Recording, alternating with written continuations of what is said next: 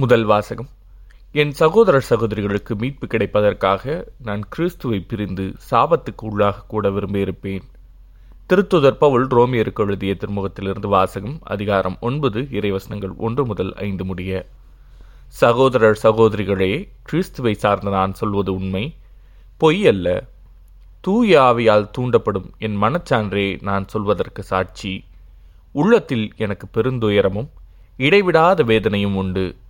என் சொந்த இனத்தைச் சேர்ந்த என் சகோதரர் சகோதரிகளுக்கு மீட்பு கிடைப்பதற்காக நான் கிறிஸ்துவை பிரிந்து சாபத்துக்கு உள்ளாக கூட விரும்பியிருப்பேன். அவர்கள்தாம் இஸ்ரேல் மக்கள். அவர்களையே கடவுள் தம் மக்களாக ஏற்றுக்கொண்டார். அவர்கள் நடுவில்தான் கடவுள் தம் ஆட்சியை விளங்கச் செய்தார். உடன்படிக்கைகளும் திருச்சட்டமும் திருவழிப்பாடும் வாக்குறுதிகளும் அவர்களிடமே ஒப்படைக்கப்பட்டன. குல முதல்வர்களின் வழி வந்தவர்கள் அவர்கள். மனிதர் என்னும் முறையில் கிறிஸ்துவும் அவர்களிடமிருந்தே தோன்றினார். இவரே எல்லாவற்றுக்கும் மேலான கடவுள் என்றென்றும் போற்றுதற்குரியவர். ஆமீன். இது ஆண்டவரின் அருள்வாக்கு. இறைவா உமக்கு நன்றி.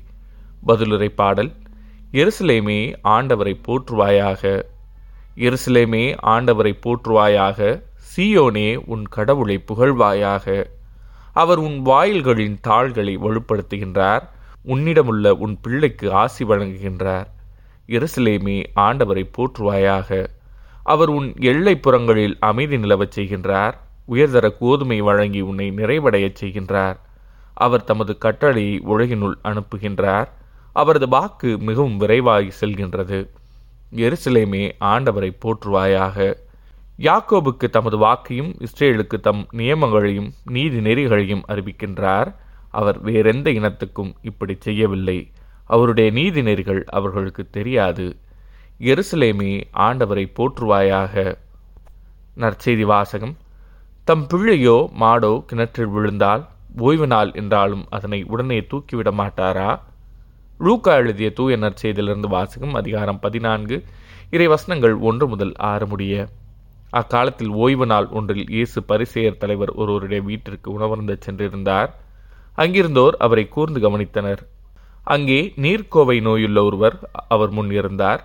இயேசு திருச்சட்ட அறிஞரையும் பரிசெயரையும் பார்த்து ஓய்வு நாளில் குணப்படுத்துவது முறையா இல்லையா? என்று கேட்டார். அவர்கள் அமைதியாக இருந்தனர். இயேசு அவரது கையை பிடித்து அவரை நலமாக்கி அனுப்பிவிட்டார்.